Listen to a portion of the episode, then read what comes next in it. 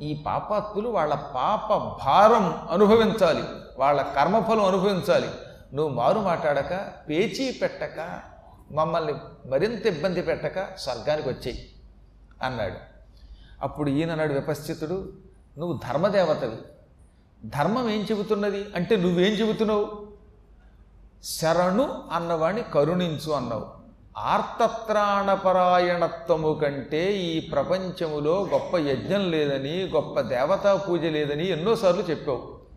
రక్షించు అన్నవాళ్ళని రక్షించు అన్నవాళ్ళని ఏం చేయాలి? తక్షణం రక్షించాలి. రక్షించు రక్షించు రక్షించు అని పదే పదే మొరపెడుతున్న వాళ్ళని తక్షణం రక్షించాలి. అలా రక్షించని వాళ్ళని నేను శిక్షిస్తాను. అన్నవా లేదా నువ్వు? ఇప్పుడు ఆ పని నేను చేస్తున్నాను. ఇందులో తప్పే ఉందన్నాడు అప్పుడు శక్రుడు శక్రుడు అంటే ఇంద్రుడు. ఆయన అన్నాడు వీళ్ళందరికీ స్వర్గప్రవేశం ఉండదు నాయన. వీళ్ళు పరమ పాపాత్ములు. ఎన్ని పాపాలు చేశారు భూలోకంలో ఉండగా? చెరువులు పూడ్చి స్థలాలు చేసిన దుర్మార్గుడు ఒకడు. ఏం చెప్పాడండి లిస్ట్ ఇంద్రుడు? ఇంద్రుడు ఇక్కడ ఒక జాబితా చెప్పాడు. వీళ్ళు ఎందుకు ఇన్ని కష్టాలు పడుతున్నారు? అందులో మొట్టమొదటిది చెరువులు పూడ్చేశారట కొందరు. అసలు చెరువుని తవ్వించాలి పూడిక తీయాలి. చెరువులు పూడ్చి స్థలములు చేసి అమ్ముకున్న దుర్మార్గుడు ఒకట్ట. నూతులు పూడ్చిన వాడు ఒకట్ట. ఇతరులకు అన్నం పెడతానని పెట్టకుండా అన్నదానం వంకతో మోసం చేసి ఆ అన్నం తాను తిన్నవాడు ఒకట్ట. ఆడపిల్లల్ని తీసుకుపోయి అమ్ముకున్నవాడు ఒకడు. గోహత్య చేసిన దుర్మార్గుడు ఒకడు. ఇలా రకరకాల పాపాలు చేశారు వీళ్ళంతా. ఈ భయంకర మహాపాపాలు చేసిన ఈ దుర్మార్గులకి నరకమే శాశ్వతం. స్వర్గం ఉండదు. స్వర్గో నైవచ నైవచ. స్వర్గం రమ్మంటే రాదు. పొరపాట్లు కూడా రాదు. వీళ్ళందరికీ నరకమే ప్రాప్తి. అలాంటి దుర్మార్గులకి స్వర్గంలో ప్రవేశం ఉండదు. స్వర్గానికి రావాలంటే ధర్మం చెయ్యాలి. పెద్దల్ని గౌరవించాలి. అనేక పుణ్యకార్యాలు చెయ్యాలి. ఎన్నో పుణ్యకార్యములు చెయ్యగా చెయ్యగా చెయ్యగా స్వర్గం వస్తుంది. హఠాత్తుగా స్వర్గం రాదుగా? వీళ్ళకి స్వర్గం నైవచ నైవచ అన్నాడండి ఆయన. వీళ్ళకి స్వర్గం లేదు లేదు. నా ఏవ చ అన్నాడు. ఉండదు ఉండదు అని గట్టిగా నొక్కి మరీ చెప్పాడు. అటువంటి వాళ్ళకి నువ్వెంత బతిమాలని మేము స్వర్గం ఇవ్వం. నువ్వు మాత్రం రావాలి. నువ్వు పుణ్యాత్ముడు అవ్వటం వల్ల నువ్వు నరకంలో ఉండడానికి వెళ్ళలేదు వాళ్ళు స్వర్గంలో ఉండడానికి వెళ్ళలేదు నువ్వు స్వర్గానికి రా వాళ్ళు ఇక్కడే ఉంటారు. అనగానే అప్పుడు విపశ్చితుడు చిరునవ్వు నవ్వి ఇంద్ర ధర్మదేవత ఇద్దరూ మీరు గొప్పవాళ్ళు. మీ మాట కాదనకూడదు. అయినా నాకు సందేహం ఉంది. ఆ సందేహం తీర్చండి అన్నాడు. ఏమిటన్నారు వాళ్ళు? నన్ను స్వర్గానికి మీరు ఎందుకు రమ్మంటున్నారు? అంటే నువ్వు మహాపుణ్యం చేసావన్నాడు ధర్మదేవత. నా పుణ్యములు ఎన్నున్నాయి? నా పుణ్య విశేషములు ఏమిటి? అన్నాడు ఆయన. నీ పుణ్యములు ఏం లెక్క పెడతాం తారల లెక్క కాగా శకతాతతి లెక్క పయోధి సీకరాసారము లెక్క భూరి బహు జంతు చెయంబు లెక్క వారి ముగ్ధారల లెక్క. అట్టు అగణితం బగు నీ సుకృతం బుభూప ఇన్నారకులందు బుట్టిన ఘృణామతి లక్షగుణంబులయ్యడిన్. నీ పుణ్యం గురించి అడుగుతున్నావు. ఆ పుణ్యం వర్ణించటం యమధర్మరాజునైన నా వల్ల కూడా కాదు ఆదిశేషుడి వల్ల కాదు బ్రహ్మ వల్ల కాదు. ఆకాశంలో నక్షత్రాలు లెక్క పెట్టగలమా? ఆకాశంలో నక్షత్రములైనా లెక్క పెట్టవచ్చునేమో కానీ నీవు చేసిన పుణ్య విశేషములు లెక్కట్లేమన్నాడు ఆయన. యముడు అన్నాడు ఈ మాట. తారల లెక్క కాగా నక్షత్రాల్లాగా లెక్క పెట్టలేము మీరు ఒకసారి ప్రయత్నించుకోండి. ఆకాశంలోకి రాత్రిపూట నక్షత్రములు బాగా వెలుగుతున్నప్పుడు చూడండి. చూచి నక్షత్రాలు ఎన్నో ఎన్నున్నాయి? వన్ టూ త్రీ అని లెక్క పెట్టండి. కాసేపటికి పిచ్చెక్కుతుంది. ఎందుకంటే మర్చిపోతాం లెక్క. అసంఖ్యాకంగా ఆకాశమంతా నిండి ఉంటాయి నక్షత్రాలు. ఈ ఆకాశంలో నక్షత్రములు ఎలా లెక్క పెట్టలేమో అలాగే నీ పుణ్యములు లెక్క పెట్టలేము సికతాతతి లెక్క ఒక సముద్ర తీరానికి వెళ్ళు. అక్కడంతా ఇసుకే ఉంటుంది. ఇసుక రేణువులు లెక్క పెట్టడం మొదలుపెట్టు. ఇసుక రేణువులు ఎవడు లెక్క పెడతాడు? పేక పిసుక్కున్నా సరే ఇసుక మాత్రం లెక్క పెట్టలేము. ఆ ఇసుక రేణువులైనా లెక్క పెట్టవచ్చునేమో. నీ పుణ్యం లెక్క పెట్టడానికి వీలు కాదు. పయోధిశీకరాసారము లెక్క.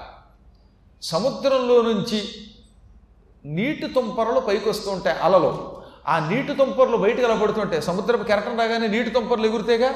ఆ తుంపర్లు లెక్కెడుతూ కూర్చోండి. నీటి తుంపర్లు లెక్క పెట్టగలమా? పెట్టలేము. అదైనా లెక్క పెట్టచ్చు. కానీ నీ పుణ్యం లెక్క పెట్టలేము ఈ భూమండలంలో ఎన్ని జంతువులు ఎన్ని ప్రాణులు ఉన్నాయో ఎవరైనా లెక్క పెట్టగలరా? ఓ పక్కన చేమలు మరో పక్కన దోమలు మరో పక్కన ఇంకో రకం జంతువు మానవులు ఇలాంటి వాళ్ళు అసంఖ్యాకంగా ఉన్నారు. ఎనభై నాలుగు లక్షల జీవరాశులు ఎన్నున్నాయో లెక్క పెట్టగలమా మీరు ఆలోచించండి.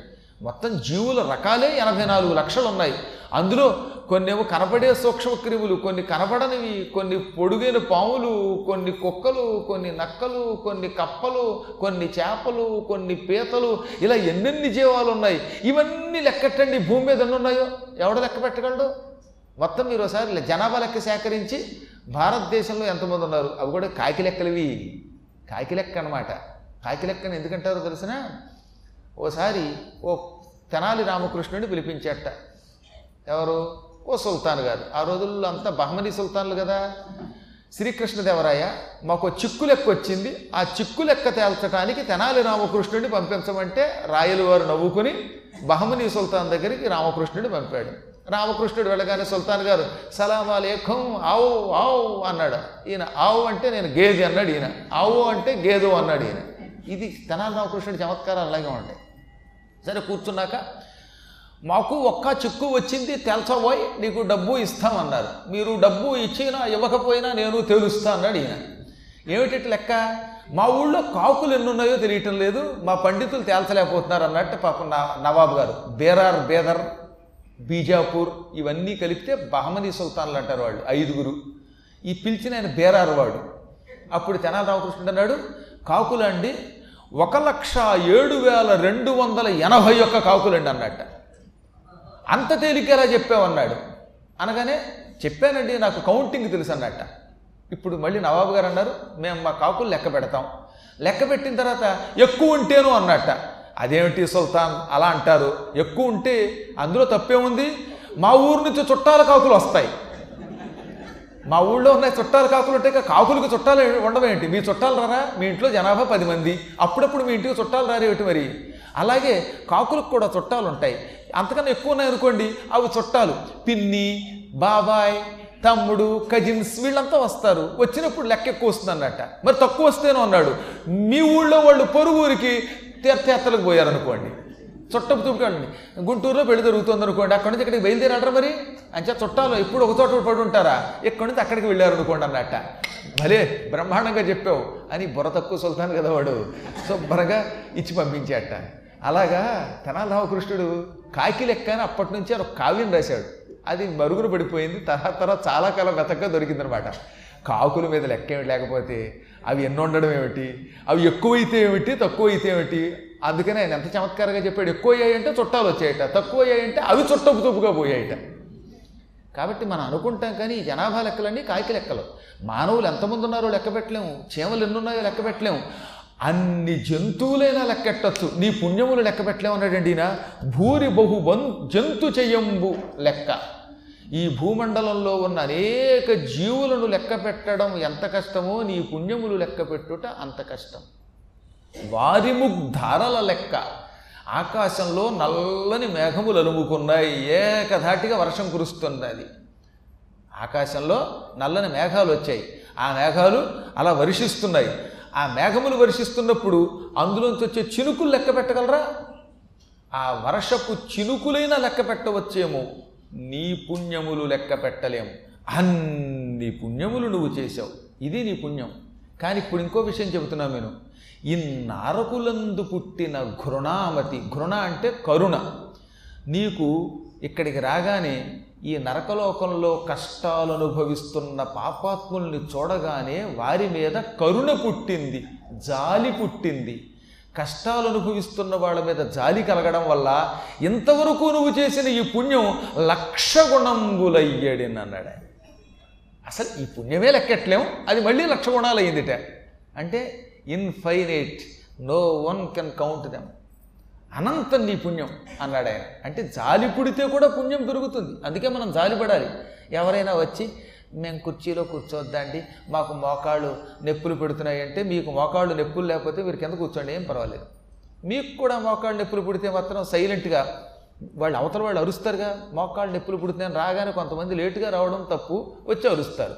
అరిచినప్పుడు మీరు మాత్రం అరవకండి. అని చూపించండి మోగసైగా. నాకు మోకాళ్ళు అని చెప్పండి. దొందు దొందే దొందప్పానండి. ఏం చేస్తాం మరి? మనకి అవకాశం లేదు కాబట్టి ఇవ్వటం లేదు కానీ అవకాశం ఉన్నంత వరకు కింద కూర్చోండి. కాస్త యువతీమణులు ఎవరైనా ఉంటే వాళ్ళు కింద కూర్చోగలిగితే కింద కూర్చుని కాస్త ముసలమ్మలు ముసలాళ్ళు వస్తూ ఉంటారు. మరి ఏం చేస్తామండి? అందరూ అలా పడుచోళ్ళే ఉంటే ఈ దేశం ఎప్పుడో బాగుపడేది. కాబట్టి అలాంటి వాళ్ళకి కూర్చోలేని వాళ్ళకి సీట్ ఇచ్చారు. అంటే మీరు జాలిపడి మీ ఆసనం ఇచ్చారు. అప్పుడు మీ పుణ్యం రెట్టింపు పెరుగుతుందట. ఎలాంటి పుణ్యం? పురాణం వినడం చాలా గొప్ప పుణ్యం.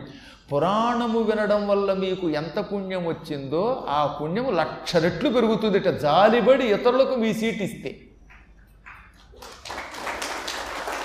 నేనేదో హాస్యానికి చెప్పట్లేదు నేను పదే పదే ఎందుకు చెప్తానంటే వ్యాసుడి ప్రమాణం లేని అంత తొందరపడి చెప్పను కొన్ని విషయాల్లో ధర్మ సూక్ష్మాలు.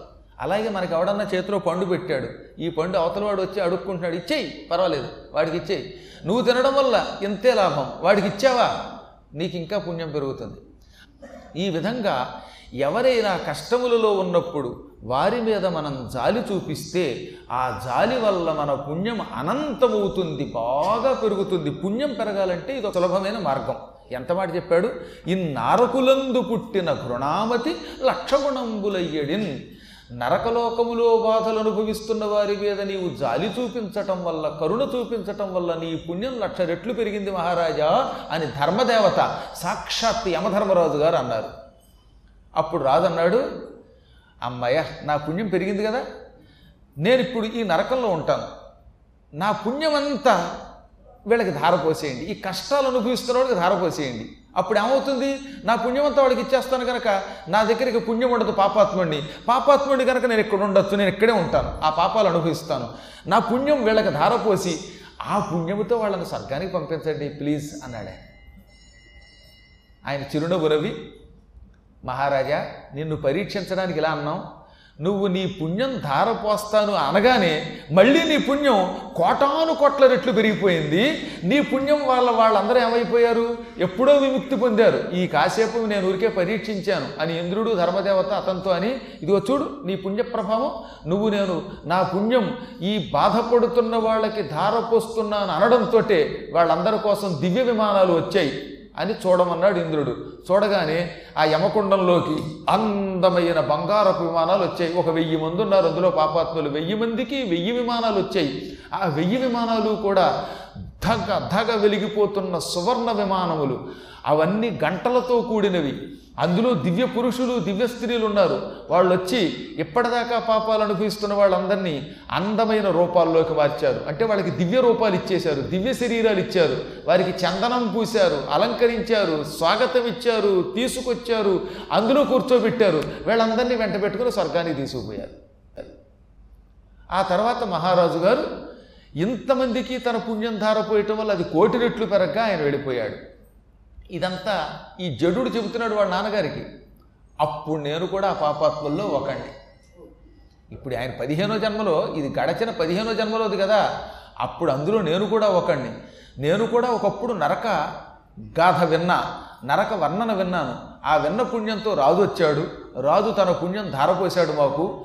ఆ పుణ్యాత్ముని ధర్మమానని విముక్తి పొందిన వాళ్ళలో నేను కూడా ఉన్నాను. నేను హాయిగా అలా స్వర్గానికి వెళ్ళిపోయాను. ఒక మహాత్ముడు మమ్మల్ని ఉద్ధరించాడు. అప్పటి నుంచి నాకు పూర్వజన్మ జ్ఞానం ఉండిపోయింది. అంతటి పుణ్యాత్ముడిని చూశాడు కదండి. ఆ పూర్వజన్మ ఉండిపోయిందిట. ఆ తర్వాత నుంచి ఏ జన్మ ఎత్తినా కొంచెం కొంచెం పూర్వజన్మ జ్ఞానం ఉండేది. దాంతో ఒళ్ళు దగ్గర పెట్టుకున్నాడు. ఆ తర్వాత ఏం చేశాడు? గడచిన జన్మలో అంటే కిందటి జన్మలో ఒక గురువుగా పుట్టాడని మనం ప్రారంభంలోనే చెప్పుకున్నాం. ఆయన గురువుగా పుట్టి గురువులను సేవించి దత్తాత్రేయుడిని సేవించాడు. దత్తాత్రేయుడిని అత్యంత భక్తి శ్రద్ధలతో పూజించాడు.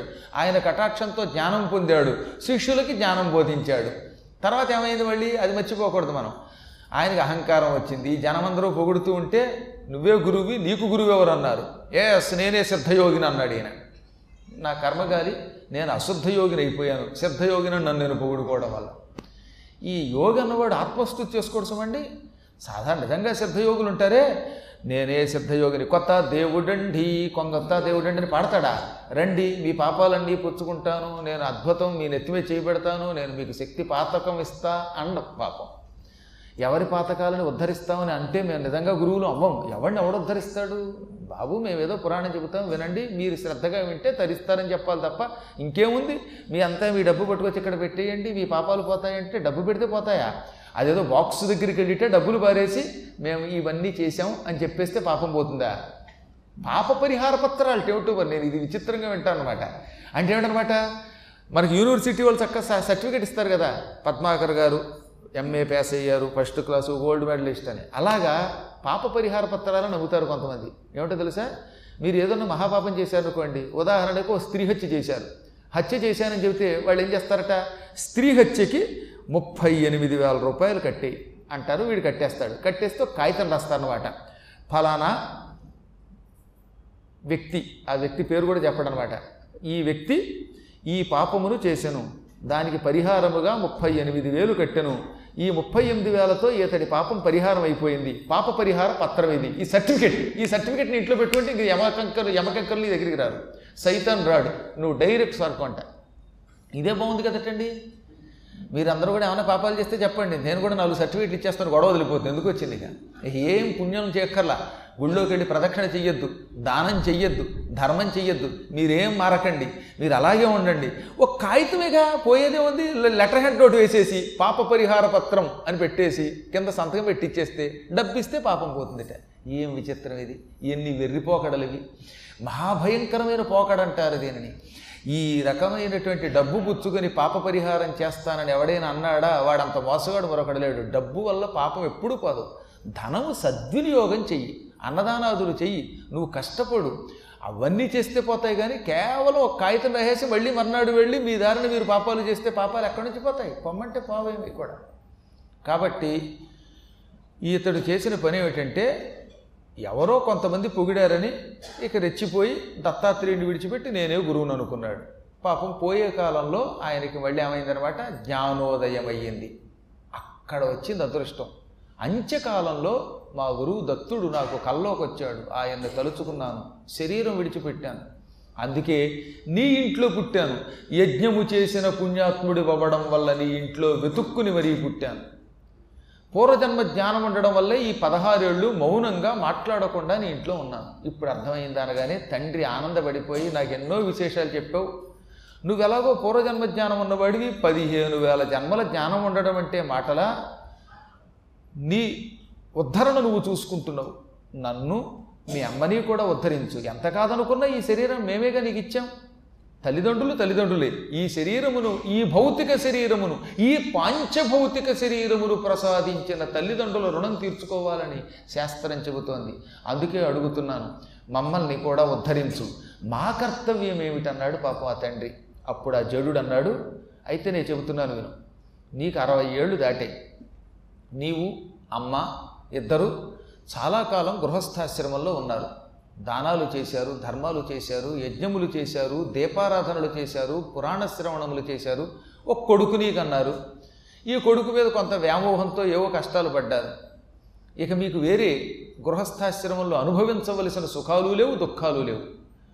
ప్రతి వ్యక్తి పుట్టిన తర్వాత కొంతకాలం పాటు శైశవంలో ఆడుకోవాలి. ఆటలు పూర్తయ్యాక విద్యాభ్యాసానికి వెళ్ళాలి. విద్యాభ్యాసం పూర్తయిన తర్వాత గృహస్థాశ్రమంలో ప్రవేశించాలి. గృహస్థాశ్రమంలో సుఖాలు అనుభవించాక డబ్బు సంపాదించాక దీనిని పిల్లలకి పంచిపెట్టాలి. ఆపై వార్ధక్యం రాగానే వానప్రస్థాశ్రమం స్వీకరించాలి. వానప్రస్థం అనగా అడవిలో ఉండుట. వనము అంటే అడవి. వనమునకు వెళ్ళుట. ప్రస్థము అంటే వెళ్ళుట. వనమునకు వెళ్ళడం గనక వానప్రస్థం. అడవికి వెళ్ళాలి. అక్కడ మౌనంగా ఉంటూ తక్కువ మాట్లాడుతూ వార్ధక్యం కనుక అతి ప్రసంగం చేయకుండా రుచుల మీద వాంఛ తగ్గించుకొని భగవద్ధ్యానం చేసుకుంటూ శరీరం విడిచిపెట్టాలి. యోగాభ్యాసంతో ప్రాణం విడిచిపెట్టడం మరీ మంచిది. యోగే నాంతే తనుత్యజాం. కాళిదాసు గారు రఘువంశంలో రాస్తాడు. శైశవే అభ్యస్త విద్యానాం యౌవనే విషయైషిణాం వార్ధకే మునివృత్తీనాం యోగే నాంతే తనుత్యజాం అన్నాడు. ఇక్ష్వాకు వంశ మహారాజులు ఎంత గొప్పవాళ్ళు. శైశవం అంటే బాల్యమంతా విద్యలను నేర్చుకుంటూ గడిపారు. యౌవనం రాగానే వివాహం చేసుకుని సుఖాలు పొంది డబ్బు సంపాదించడం అనే కార్యక్రమంతో గడిపారు. యౌవనమంతా వీటితో గడిపారు. వార్ధక్యం రాగానే మునివృత్తిని అవలంబించారు. మునులై అడవికి పోయారు. యోగాభ్యాసంతో శరీరం విడిచిపెట్టారు. అంతేకాని ఇంటిలో రోగముతో మంచం మీద పడుకొని తీసుకుని తీసుకుని మరణించలేదు వారు. నీకు అవకాశం ఉన్నది. కాబట్టి నువ్వు ఇప్పుడు వార్ధక్య వృత్తిలోకి వస్తున్నావు గనక గార్హస్థ్యం విడిచిపెట్టు. తత్పరిత్యజ్య గార్హస్థ్యం వానప్రస్థమనాభవ. వానప్రస్థమనాభవ ఆత్మన్యాత్మానమాధాయ నిర్ద్వంద్వో నిష్పదిగ్రహ. తక్షణం ఈ గృహస్థాశ్రమం విడిచిపెట్టు. ఈ ఇల్లునే చీకటి నూతిలోంచి బయటకు వచ్చాయి ఇది ఒక పిచ్చ. ఎంతకాలం అందులో ఉన్న అందులోంచి బయటికి రావాలనిపించదు అది చీకటి నూతిలో పడినవాడు తన ఎంత తాను బయటికి రాలేడు. ఎవడో ఒకడు లాగాలి. ఈ సంసారం అనే చీకటి నూతిలో పడిన నీబోటివాడు అంత తేలిగ్గా అందులోంచి బయటికి రాడు. నాబోటివాడు చెయ్యి ఊతగా ఇచ్చి లాగితే కానీ బయటికి రాడు. నిజమే అది. మనం ఇంట్లో ఉంటామా? బయటికి అడబుద్ది అనమాట ఇంట్లో ఉంటే మనకు ఏసీ గది ఉంటుంది. అదే పద్మాకర్ గారు ఉపన్యాసానికి రావాలంటే అప్స్టేర్ మీద కింద పడుకోవాల్సి వస్తుందేమో. మెట్లు ఎక్కలేమేమో. మళ్ళీ వేళకి కాఫీ దొరకదేమో. భోజనం తినలేమేమో కొంచెం లేటుగా వస్తే సీటు దొరకదేమో ఎన్ని గొడవలండి. నువ్వు నిజంగా ఇంటి దగ్గర కూర్చుని ఈ సుఖాలను అనుభవిస్తావా? అంటే అనుభవించలేవు అక్కడున్నా నీ కర్మ అంతే యోగం లేకపోతే అనుభవించలేవు. ఆ సుఖములు అనుభవించడం వల్ల వచ్చే లాభములు వచ్చేవరకి సుఖము చెట్ల చివరికి దుఃఖమే ఇస్తుంది. ఈ తెలియక ఏమనుకుంటాడు పిచ్చాడు? తాత్కాలిక సుఖం మీదున్న వ్యామోహముతో శాశ్వత సుఖాన్ని విడిచిపెడుతున్నాడు. అందుకే అత్యద్భుతమైన మనుచరిత్రములో చెప్పకుమిట్టి సుఖములు సుఖముల్ మేసాలపై తేనియల్ అంటాడు.